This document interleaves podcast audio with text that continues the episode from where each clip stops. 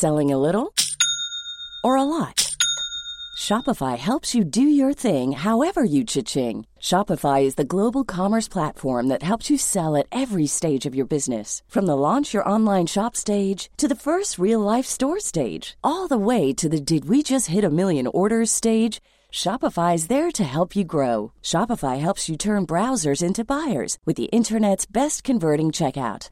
36% better on average compared to other leading commerce platforms because businesses that grow grow with Shopify. Get a $1 per month trial period at shopify.com/work. shopify.com/work. Hey, it's Ryan Reynolds and I'm here with Keith, co-star of my upcoming film If, only in theaters May 17th. Do you want to tell people the big news?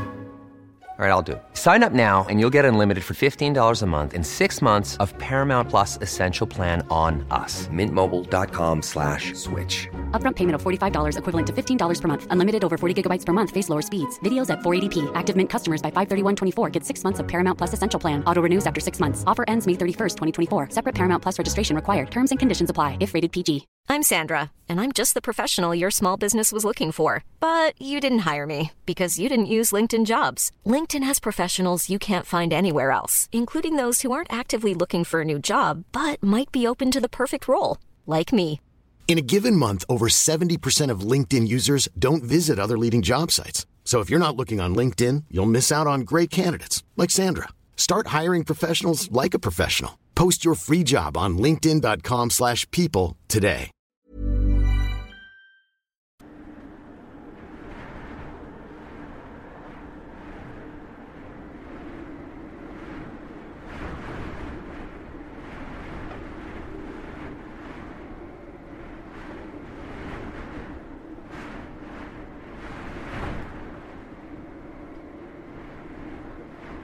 اصلا تصمیم راحتی نبود. ما خودمونم کلی کلنجار رفتیم تا تونستیم به این نتیجه برسیم. خیلی هنوز با ما مخالف بودن. می‌گفتن که شماها روحتون رو به شیطان فروختید. دیوونه شدید. می‌گفتن ما حتی اگه از گشنگی هم بمیریم حاضر نیستیم همچین کاری انجام بدیم. ولی وقتی تو ارتفاع 3600 متری وسط کوهستان تو برف و بوران و یخ گیر کرده باشی اونم تو شرایطی که حتی یک گیاه و علفی نباشه که بتونی ازش بخوری دست به هر کاری می‌زنی.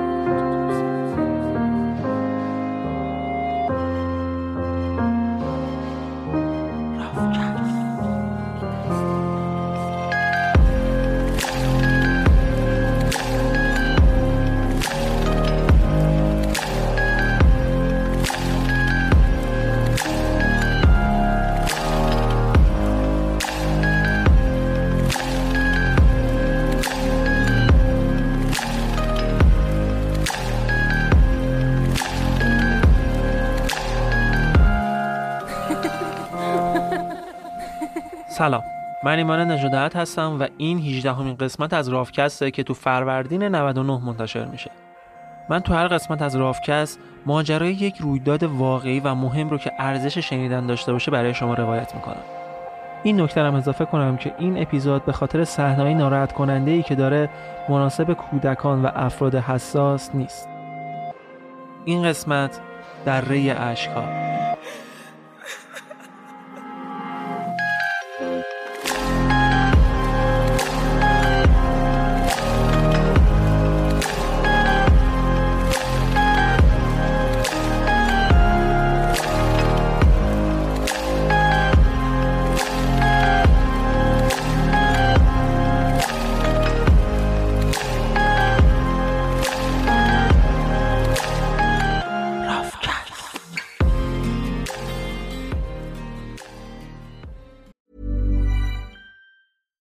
Hey, I'm Ryan Reynolds. At Mint Mobile, we like to do the opposite of what Big Wireless does. They charge you a lot, we charge you a little. So naturally, when they announced they'd be raising their prices due to inflation, we decided to deflate our prices due to not hating you. That's right. We're cutting the price of Mint Unlimited from $30 a month to just $15 a month. Give it a try at mintmobile.com slash switch. $45 upfront for three months plus taxes and fees. Promo rate for new customers for limited time. Unlimited more than 40 gigabytes per month. Slows. Full terms at mintmobile.com. Millions of people have lost weight with personalized plans from Noom, like Evan, who can't stand salads and still lost 50 pounds. Salads, generally, for most people, are the easy button, right? For me, that wasn't an option. I never really was a salad guy. That's just not who I am. But Noom worked for me. Get your personalized plan today at Noom.com. Real Noom user compensated to provide their story. In four weeks, the typical Noom user can expect to lose one to two pounds per week. Individual results may vary. داستان ما از اروگوئه شروع میشه. 12 اکتبر 1972 قراره که یه تیم راگبی از کالجی توی مونتویدو به دعوت از یه تیم دیگه برای بازی دوستانه بره به شیلی.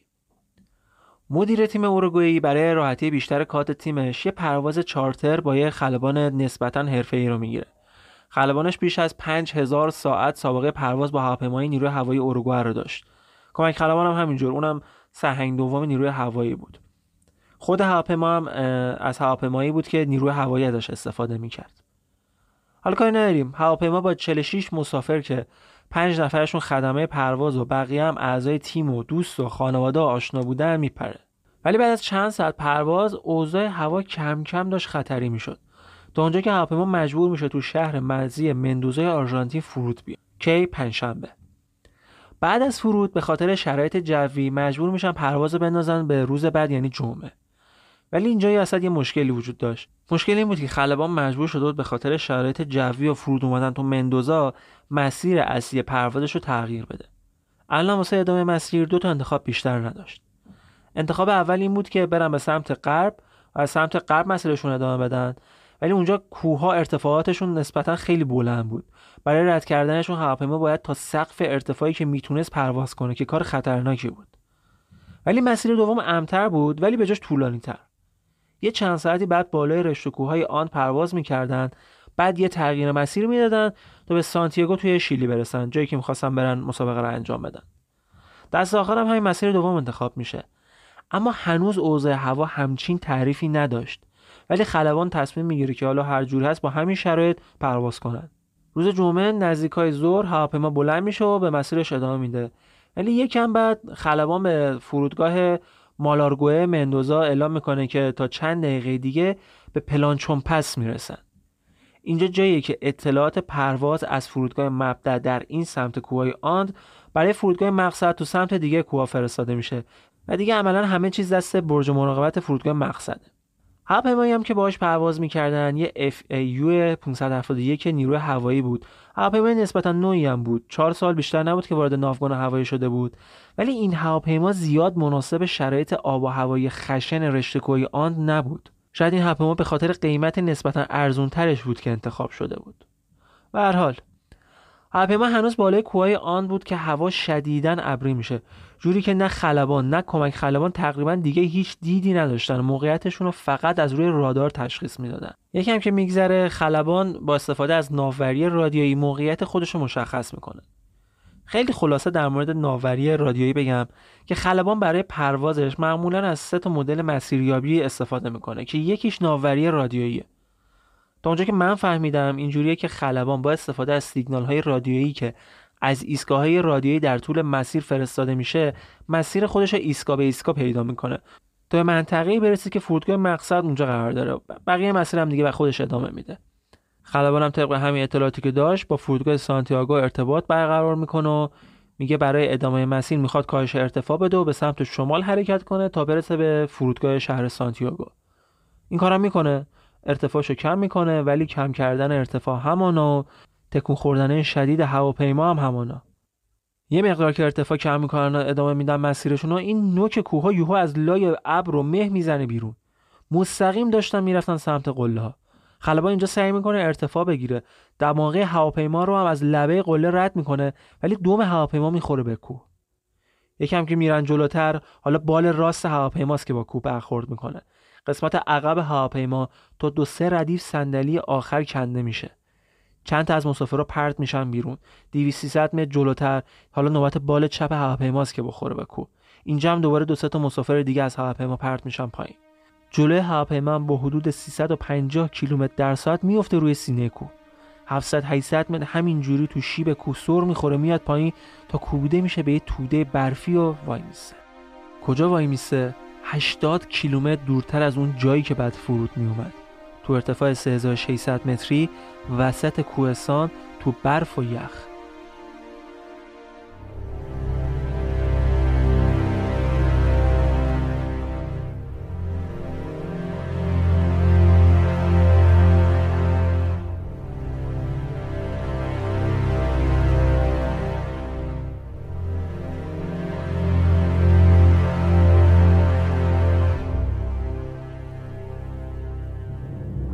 از 46 تا مسافر هواپیما 5 تاشون تو قسمت دوم هواپیما بودن که موقع کنده شدن اون قسمت کشته شده بودن. چند نفرش هم موقع برخورد هواپیما با اون دیوار یخی کشته شدن که یکیشون هم خلبان بود. دو نفرشون هم پزشک تیم و همسرش بودن.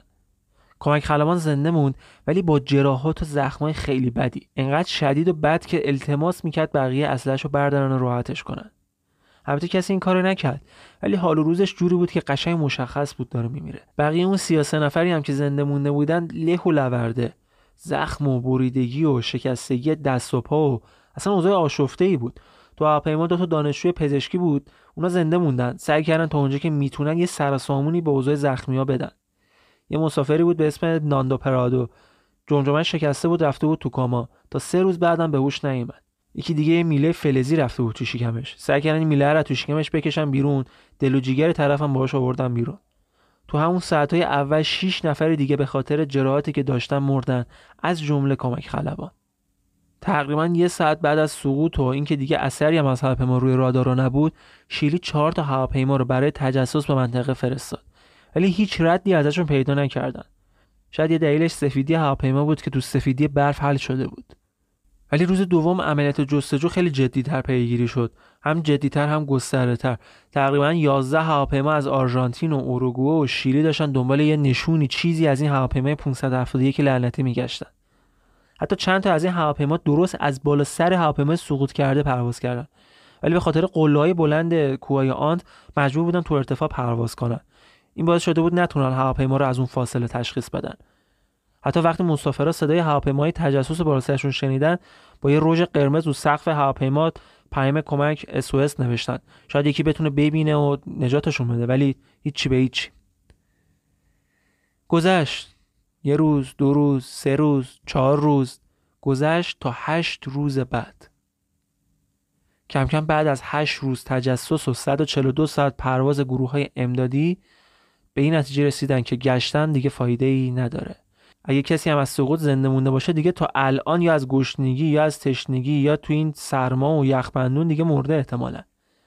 دلخوش موندن به تابستون که یکم برفا آب بشه و اونا فقط بتونن لاشه هواپیما رو پیدا کنن. اما خود گروه بیکار نشسته بودن. از همون شب اول برای اینکه بتونن سرما رو تحمل کنن تمام چمدونا و صندلیای هواپیما رو کندن و کشیدن بیرون. بعد باهاش تو لاشه هواپیما یه پناهگاه کوچیک 3 متر در 3 متر تقریبا درست کردن. از روکش صندلی هم یه چیزای شبیه پتو درست کردن و 27 نفری تمام روزها و شبهای بعد رو با رهبری مارسلو پرز کاپیتان تیم راگبی اونجا موندن. وقتی آدم تو همچین شرایطی بین مرگ و زندگی گیر می‌کنه تو همچین اوضاعی هر کاری که باشه انجام میده تو حتی شده یه روز بیشتر زنده بمونه. واسه جمع کردن آب برمی داشتن تیکه های یخ رو روی ورقای فلزی که از زیر صندلیا کنده بودن میذاشتن تا نور خورشید که به ورقه می‌خوره باستابش یخ آب کنه تا بتونن مثلا دو تا قطره آب بخورن. ولی چه آبی؟ شاید چند ساعت طول می‌کشه تا فقط اندازه یه تعستگان آب بتونن جمع کنن. اونا فقط تو طول روز که خورشید معلوم بود. از یه طرفم باستاب نور سفید برفا ممکن بود کورشون کنه. با بدبختی تونستن خودشون به کابین خلبان برسونن و اونجا عینک های خلبان و کمک خلبان رو بردنن و با آفتابگیر شیشای اتاق هم یه چیزای شبیه عینک واسه خودشون درست کنن. تحمل همچین فاجعه ای توی کوهستان با دمای منفی سی درجه برای آدمایی که تو شهرهای سالی زندگی می‌کردن همچین کار راحتی نبودش. بدون آب بدون غذا تمام چیزی که واسه خوردن داشتن شاید چند تا تیکه شکلات یه قوطی صدف چند تا شیشه مربا یکم بادون زمینی چند تا دونه خرما آب نبات با دو سه تا دونه بطری شراب بود. چند روز بعد هارلی یکی از بازماندار یه رادیوی درب و داغون از لای صندلی هواپیما می‌کشه بیرون. با کابلای هواپیما یه آنتن هم براش درست می‌کنه و رادیو رو راه میندازه. رادیو رو راه میندازه و یه چند روز دوباره میگذره. روز یازدهم رادیو رو میچسبونه به گوشش که ببین آقا چه خبره دنبالشون میگردن نمیگردن چیکار دارن می‌کنن اصلا این گروه تجسس. رادیو رو میچسبونه به گوشش لای خشخشای رادیو میشنوه که عملیات جستجو متوقف شده. هارلی که اینا شنید اصلا هاج و واج مپوت انگار دنیا داشت دور سرش میچرخید.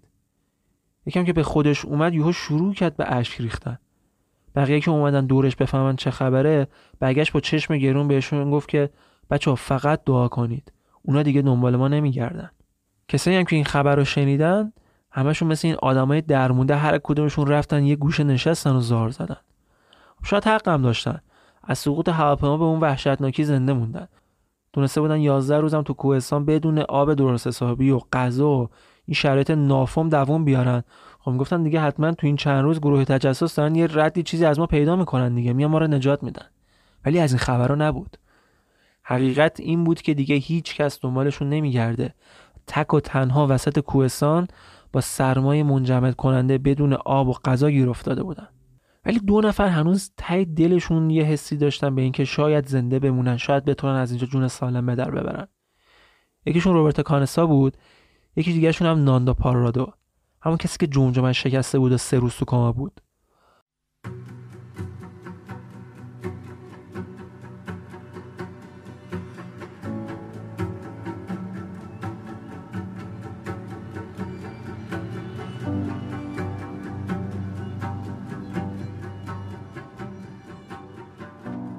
مقاومت بدن تو سرما به مراتب پایینتر از گرماست. مخصوصا تو دماهای زیر صفر درجه به خصوص وقتی که بدن تحرک کافی نداشته باشه. اون موقع دیگه دمای بدن خیلی زود میاد پایین. این سری علائمی هم مثل تب و شدید و خشکی پوست و حتی تو شرایط حادتر پایین اومدن تعداد نبض و تنفس و دیگه تو مرحله آخر می‌رسه به خوابالودگی کما و آخرش هم مرگ. همون بلایی که سر خواهر پارادا اومد. ولی شاید موضوع مهمتر قبل از سرمازدگی غذا باشه. وقتی چیزی واسه خوردن نباشه خب به تب بدنم ضعیفتر میشه. تو شرایطی که گروه گرفتار شده بودن تقریبا چیزی نمیخوردن. توی اون برف و کولاک هم نه حیوانی بود که شکارش کنن نه گیاهی که بشه خوردش. کار به جای رسیده بود که یک هفته بعد از سقوط شروع کردن به خوردن چرم کیف و چمدونای توی هواپیما. که خب اونا مواد شیمیایی قاطیشون بود دیگه. معدهشون پس می‌زد. معدهشون پس می‌زد و حالشون از قبلم خرابتر می‌شد. بعد که یه مدت دیگه گذشت نه نمیشه اصلا. رفتن سراغ الیاف صندلیا خلاصه هر چیزی که قابل جویدن بود و به جز پلاستیک و چیزای فلزی میخوردن. یه مدت همینجوری کجدار مریض رفتار کردن تا اینکه دیدن آقا اصلا نمیشه. این لامسته و بعد یه جوری سیرش کرد. تا اینکه گرسنگی و ضعف بلایی به سرشون آورد. که بزرگترین و سختترین تصمیمی که یک انسان در طول زندگیش می‌تونه بگیره رو گرفتن. آدم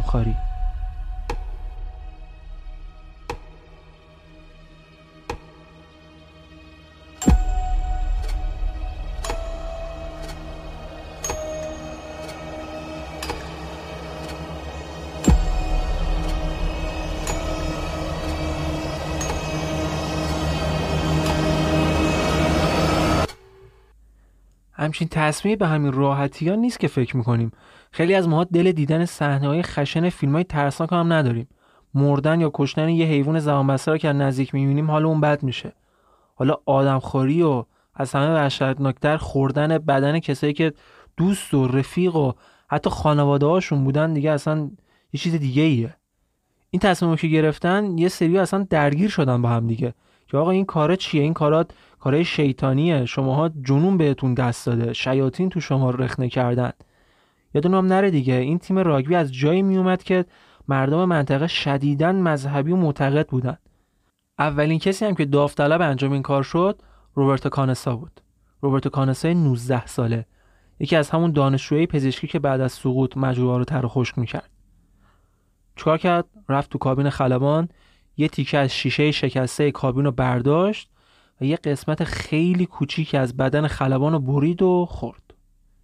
بعد از اونم چند نفر دیگه اومدن جلو تیکه های دیگه ای رو از کانسا گرفتن و خوردن. صحنه صحنه خشنیه ولی گفتنش می‌تونه قشنگ نشون بده که آدمیزا تو شرایط بحرانی تا چه اندازه غیر قابل پیش بینی و خشن میشه. روزای اول شروع آدمخواری پوست و گوشت و چربی ها رو میخوردن. حتی یه وقته برای اینکه هضم راحت تر بشه این قسمت ها رو تو آفتاب خوش می‌کردن. حالا چه آفتابی؟ هر از گاهی مثلا شاید در حد پنج دقیقه یه نور آفتابی می‌زد اون وسط و دوباره برف و کولاک. بعد یواش یواش مجبور شدن به خوردن جواره و قلب و مغز و تو دو هفته اول گروه انواع و اقسام مشکلات و سختی ها و چالش هایی که ممکن بود رو تجربه کرده بودن. روزا و شبها رو رد کردن تا 17 این روز بعد از سقوط هواپیما. همه توی لاشه هواپیما لای خنزه پنزرا و چمدونایی که چینده بودن خوابیده بودن که بهمن آوار شد رو سرشون. نه یه بهمن کوچیکا تا یک متر بالای سرشون رو بهمن پوشونده بود. حالا دیگه این وسط داشتن زنده به گور شدن رو هم ترجمه می‌کردن. بهمن اونجا باعث کشته شدن پرز کاپیتان و رهبر گروه و لیلیانا تنها بانوی گروه که حکم پرستار رو هم برای بقیه داشت میشه. کشته شدن این دو نفر شاید بیشترین لطمه رو به گروه زد. حتی بیشتر از وقتی که فهمیدن گروه تجسس دیگه دنبالشون نمیگردن. چون کاملا این دو نفر تونسته بودن گروه رو تا 17 روز بعدش بکشونن رهبریشون می‌کردن. لیلیانا واقعا حکم یک پرستار واقعی رو براشون داشت. دیگه واقعا بعد از این اتفاق می‌شد غم و درموندگی و بدبختی رو تو چهره تک تک کسایی که زنده بودن دید. ولی بعدا که یه ذره خودشون رو جمع جور کردن دیگه فهمیدن اگه کاری نکنن قطعا لاشه هواپیما میشه تابوتشون. مخصوصا اینکه دیر یا زود هوای اون زیر هم تمام می‌شد و چاره نشن که یه حرکتی بکنن بالاخره. چیکار کنیم؟ چیکار نکنیم؟ ناندو پارادو یه میله آهنی گیر آورد و با هر بدبختی که بود تونست یه سوراخ تو سقف هواپیما درست کنه و یه منفذی واسه ورود هوا درست کنه. تا حداقل بتونن نفس بکشن دیگه. مشکل هوا که حل شد دوباره اون مشکل قدیمی اومد سر وقتشون. غذا. تنها چیزی هم که واسه خوردن داشتن بدن پرز و لیلیانا بود. تمام سه روز بعدی رو که تو لاشه هواپیما بودن از بدن این دو نفر تغذیه کردن تا اینکه تونستن از توی کابین خلبان یه تونلی بکنن و خودشون از تو لاشه هواپیما بکشونن بیرون. بعد از ماجرای بهمن دیگه همشون فهمیده بودن که موندن تو کوهستان براشون فرقی با مرگ تدریجی نداره. اگه قرار باشه کاری نکنن دیر یا زود همشون همونجا میمیرن. واسه همین تصمیم گرفتن یه تعدادشون برن دنبال کمک. گروه در مورد موقعیت مکانیشون هم همون چیزی رو فکر می‌کرد که خلبان فکر می‌کرد. فکر می‌کردن که کورکو رو رد کردن و نزدیک ییلاقای شیلی هن. به حال تصمیم گرفته شد و کانسا و پارودو اولین کسایی بودن که داوطلب شدن تا با سه نفر دیگه سفری که معلوم نیست نتیجه داشته باشه رو چند روز بعد از سقوط بهمن انجام بدن. یکم که هوا گرمتر شد سفر رو شروع کردن. این گروه تجسس پنج نفره تصمیم می‌گیره که به سمت غرب بره تا از اونجا برسن به شیلی. ولی کوههای بلندی که اونجا بود مثل یه صد جلوی راهشون رو گرفته بود. واسه همین تصمیم می‌گیرن که از سمت شرق حرکت کنن که اون دره که توش افتادن شاید مثلا یه دور برگردونی چیزی به سمت غرب داشته باشه که بتونن کوه رو دور بزنن. راه میافتن وسط برف و سرمایه کوهستان تا شاید بتونن یه نشونه ای اثری چیزی از آدمیزاد پیدا کنن. تمام اون روز رو پیاده روی کردن تا وسط سفیدی برف چشمشون به یه چیزی خورد. جلوتر که رفتن دیدن بله دوم هواپیماست که اونجا افتاده. در واقع تو تمام روزی که پیاده روی کرده بودن کمتر از دو کیلومتر رفته بودن. حساب تاریخ هم از دستمون در نره. روزی که به دوم هواپیما رسیدن 17 نوامبر بود. حالا هواپیما کی سقوط کرده بوده؟ 13 اکتبر. یعنی بیشتر از یک ماه قبل. تا الان 33 روزه که تمام گروه دارن تو کوهستان به معنای واقعی جون می‌کنن تا زنده بمونن. حالا کاری نداریم. دوم هواپیما قسمتی بود که آشپزخونه هم اونجا بود. یکم شکلات و چند تا تیکه گوشت و سیگار و یکم لباس و یه بطری نوشیدنی و یه فرستنده هم اونجا پیدا می‌کنن.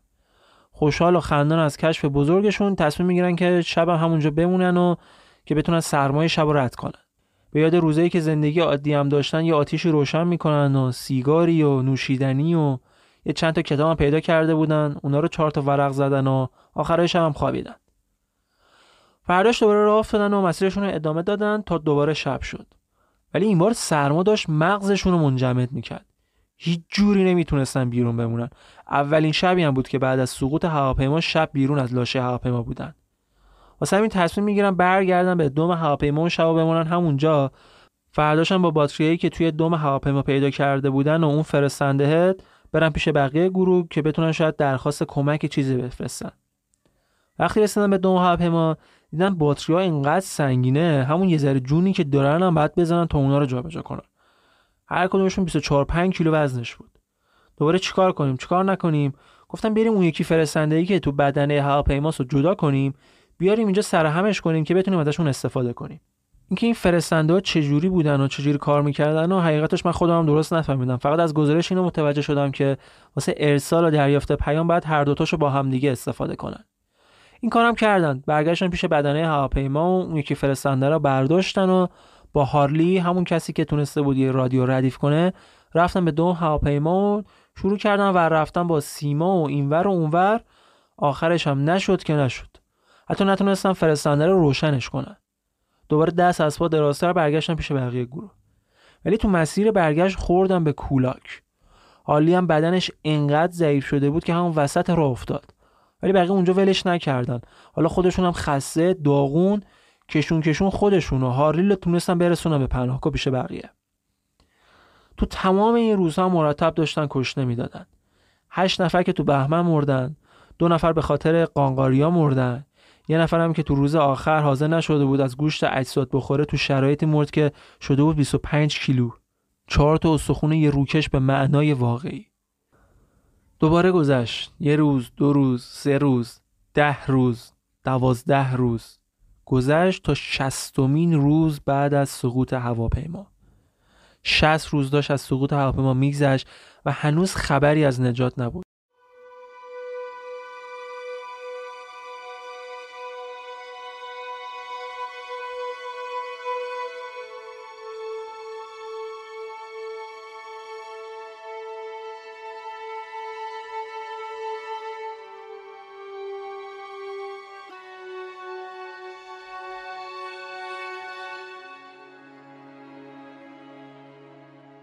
اما بازم مثل سریال قبل وقتی که تمام گروه امیدشون از دست می‌دادن پارادو و کانستا بودن که بازم پیشنهاد یه سفر تجسسی دیگر رو می‌دادن.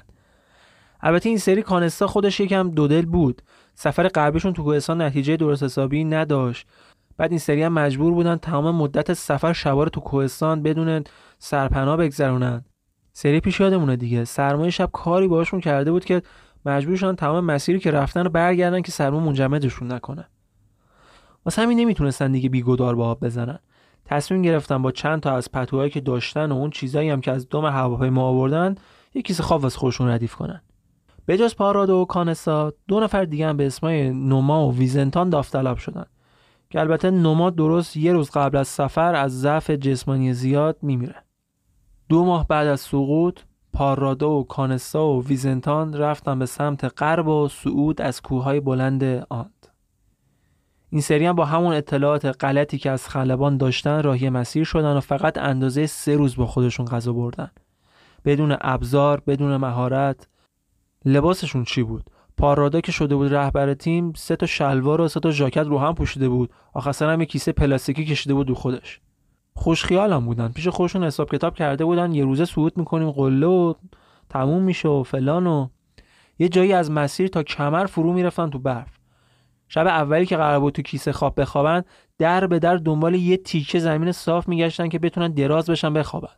شاید بدترین شب زندگیشون همون شب اولی بود که تو اون کیسه خواب خوابیدن. کاری نداریم. روز دوم هم همین جوری گذشت و روز سوم کانستامون تو کیسه خوابش و گفت من نمیام و اینا. پارودو و ویزنتان خودشون دوتایی مسیر ادامه دادن. رفتن تا رسیدن به یه دیوار یخی حدوداً 100 متری. خبری از نگهبان شب نبود ولی بالا رفتن از یه دیوار یخی 100 متری اونم بدون ابزار خب یه کار نشدنیه دیگه. ولی واقعا چاره هم جز رفتن مگه داشتن؟ نداشتن دیگه. اگه نمی‌رفتن هم بعد برمیگشتن پناهگاه همونجا از گشنگی میمردن. حالا گشنگی هم نمیکشتشون بالاخره سرما از پا درشون می آورد پارادا چیکار می‌کنه؟ با چوب دستیش روی یخ فرو رفتگیایی واسه جای پا و گیر دادن دستشون درست می‌کنه. همینجوری یکم رفتم بالا و رفتم بالا و واقعا رفتن بالا. رسیدن نوک کوه. کاری که فکرش هم نمی‌کردن شدنی باشه رو انجام دادن. حالا وقتش بود بالای قله از خوشحالی اربده بکشن. از اینکه بالاخره بعد از دو ماه تونسته بودن راهشون رو پیدا کنن. از اینکه دیگه قرار نبود اونجا بمیرن. از اینکه تمام اون کارهای وحشتناکی که واسه زنده موندن کرده بودن بی‌نتیجه نبوده. دیگه فقط کافی بود از دشتای لیلاقی که جلوشونه رد بشن و یکی رو پیدا کنن که بهش خبر بدن و گروه های تجسس رو بتونن پیدا کنن و بیان دوستاشون رو نجات بدن. با این فکر قدم آخر رو برداشتن و از منظره ای که دیدن نفسشون بند اومد. تا چشم کار می‌کرد کوه بود و قله بود و برف بود و یخ. مات و مبهوت. همینجور همدیگر رو نگاه می‌کردن لال شده بودن. جیکشون در نمیومد در واقع اونا تازه رسیده بودن به مرز آرژانتین و شیلی. هنوز کیلومترها با دشتای سرسبز شیلی که فکرشون می‌کردن فاصله داشتن.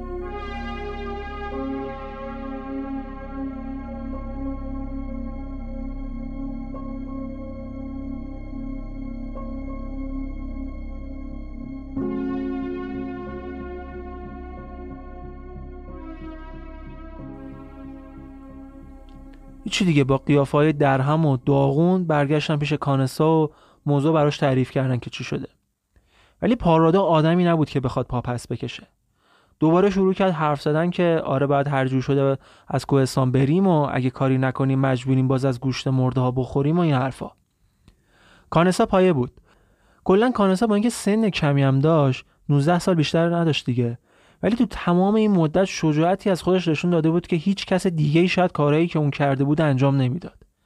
ولی ویزنتان جا زد. هم جا زد همین که خب این سه نفر غذای کافی هم باهاشون نبود دیگه. مجبور بودن تعدادشون رو کمتر کنن.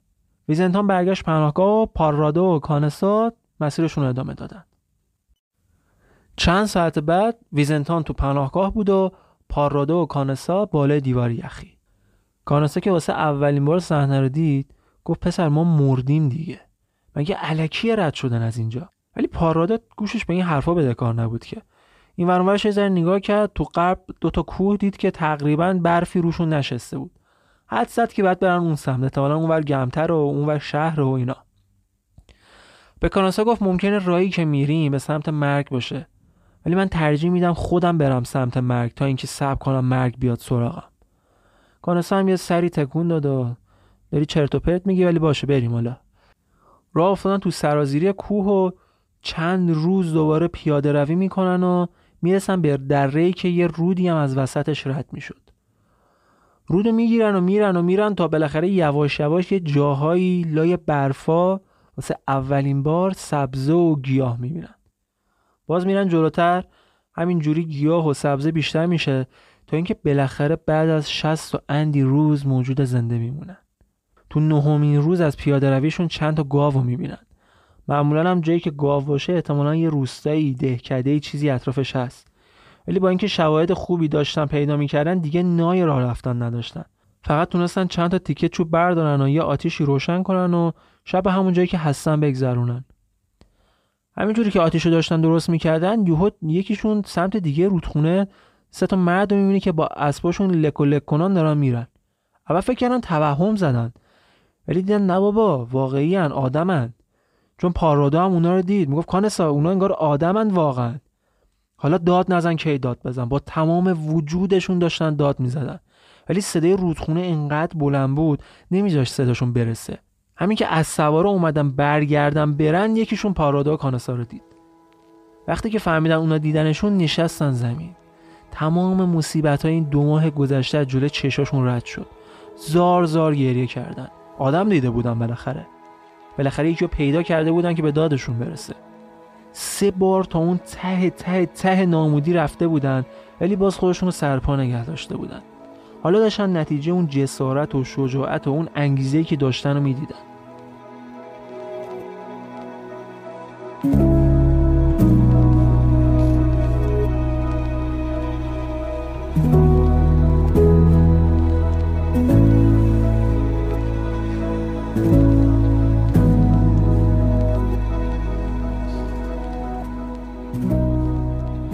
خلاصه اون مردای از سوار با ایمان و اشاره بهشون میفهمونن که آقا ما شما رو دیدیم و میریم برمیگردیم تا چند ساعت دیگه. رفتن فرداش برگشتن. فرداش برگشتن و یه یادداشت و با مداد و کاغذ انداختن اون سمت رودخونه. حالا تو بطری گذاشتن با چیزی بستن فرستادن اینا کاری نداریم. هر جوری بود بالاخره فرستادن اون طرف و پارادو هم پیام جواب داد و براشون فرستاد.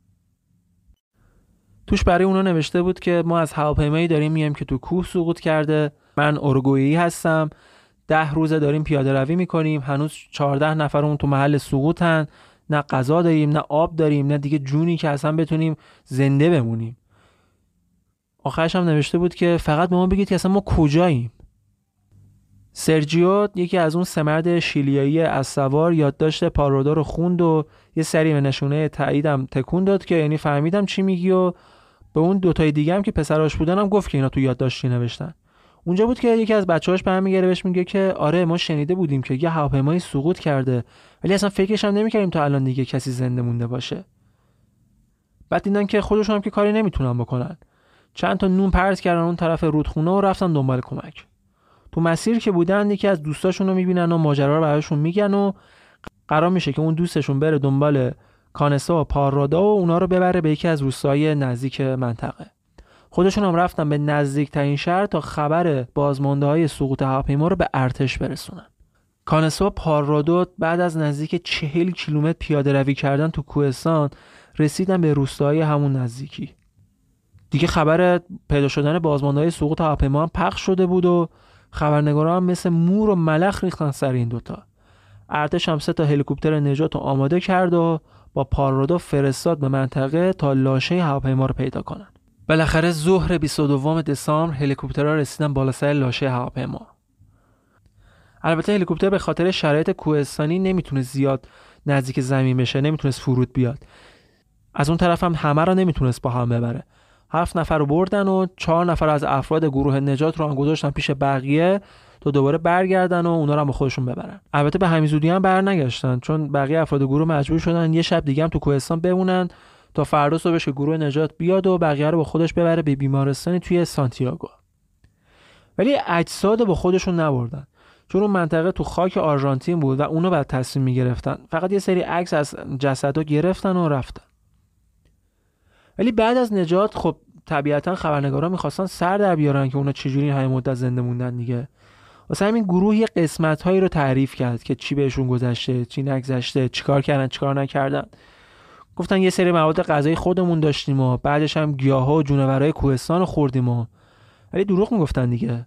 اونا نمی‌خواستن در مورد اینکه مجبور شدن آدم خاری کنن با کسی حرف بزنن. ولی خیلی زود یه سری شایعاتی پخش شد. شاید می‌گفتن که مثلا بازمونده ها به خاطر غذا افتاده بودن به جون همدیگه و همدیگه رو کشته بودن و یکم بعدم دو تا از اون عکسایی که گروه تجسس گرفته بود تو روزنامه شیلی منتشر شد که یه جسدی رو نشون می‌داد که یه تیکه از پاش بریده شده بود. گزارش نوشته بود که بازمانده برای نجاتشون مجبور شده بودن همدیگر بکشن و آدمخواری کنن.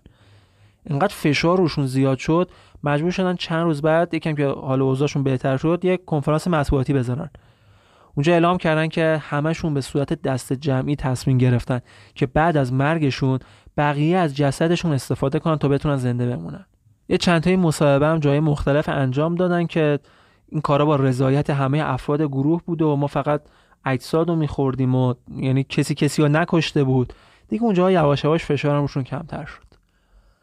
اولین کسی هم که بعد از این ماجراهات کتاب خاطراتش رو نوشت یکی از بازمانده به اسم آندریاس بود.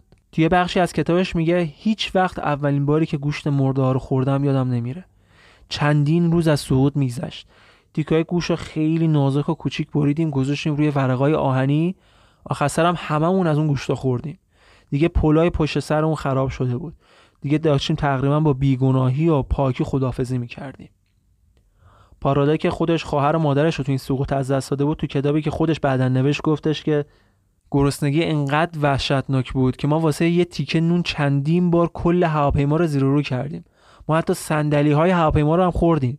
ولی آخر سر مجبور شدیم اون تصمیم رو بگیریم. البته پارادا خودش از جسد مادر و خواهرش تا روز آخر مراقبت کرد. ولی این نکته خیلی جالب در مورد پارادا می‌دونید چیه؟ بعد از سقوط هواپیما بازمانده واسه که بتونن لاشه هواپیما رو یه جورایی شبیه پناهگاهش کنن اجساد رو میارن بیرون.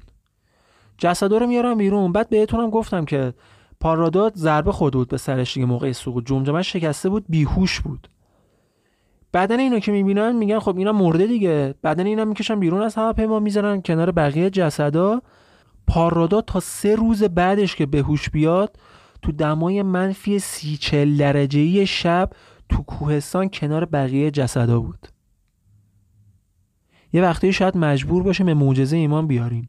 پارادا باید تو اون شرایط و با اون اوضاع زنده میموند تا بتونه بقیه افراد گروه رو نجات بده. کانسان بعدا یه جا گفتش که هدف همه ماها زنده بودن بود. ما چیزی واسه خوردن نداشتیم.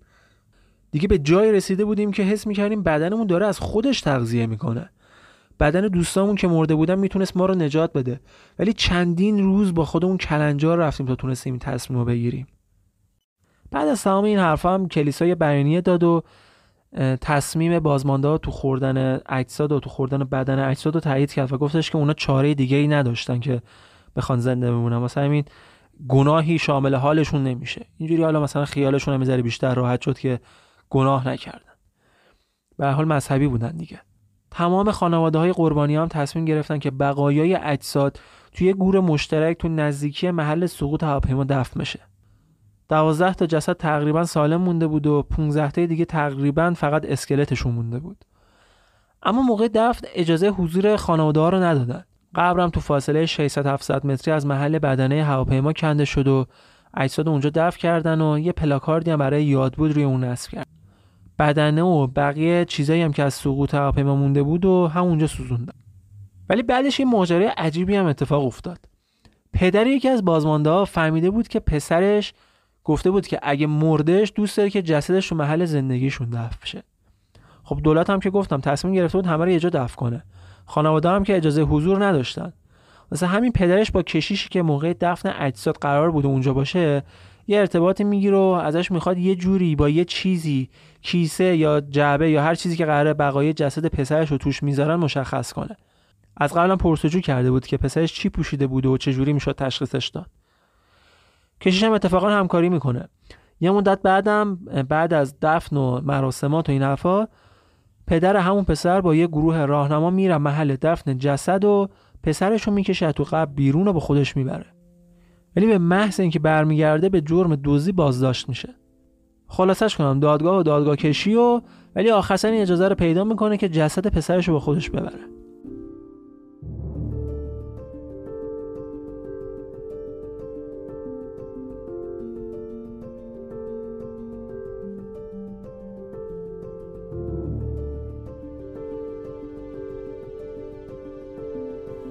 هر سال توی 22 دسامبر خانواده های قربانیان سقوط هواپیما و امره و 16 تا بازمانده ای که جون سالم به در برده بودن دور همدیگه جمع میشن. تو خود شیلی هم توی همین تاریخ یه مسابقه دوستانه راگبی بین تیم کالج اولد بویز و تیم شیلیایی برگزار میشه. دره ای رو هم که بازمانده ها 72 روز تمام توش گرفتار شده بودن و بعدها به یاد اونها دره اشکا نامگذاری کردن.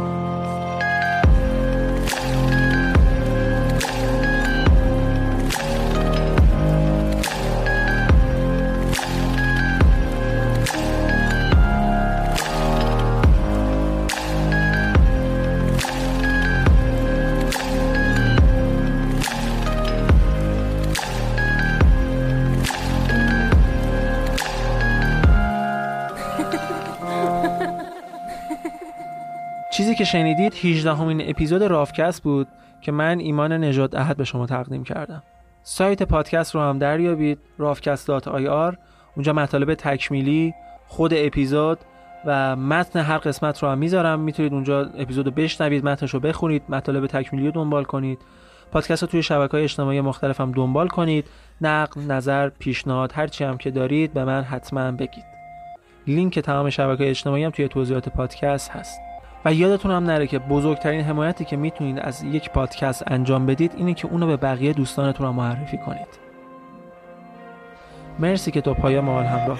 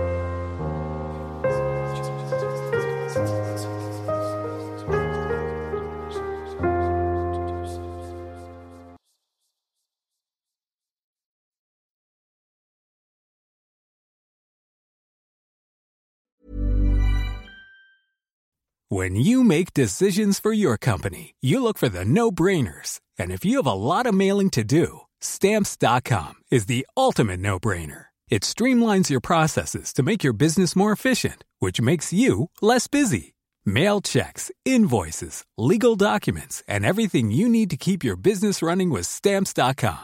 Seamlessly connect with every major marketplace and shopping cart. Schedule package pickups and see your cheapest and fastest shipping options from different carriers with rates up to 89% off USPS and UPS rates. And with the stamps.com mobile app, you can take care of mailing and shipping wherever you are. Make the same no-brainer decision as over 1 million other businesses with stamps.com. Sign up with code program for a 4-week trial plus free postage and a free digital scale. No long-term commitments or contracts. That's stamps.com. Code program.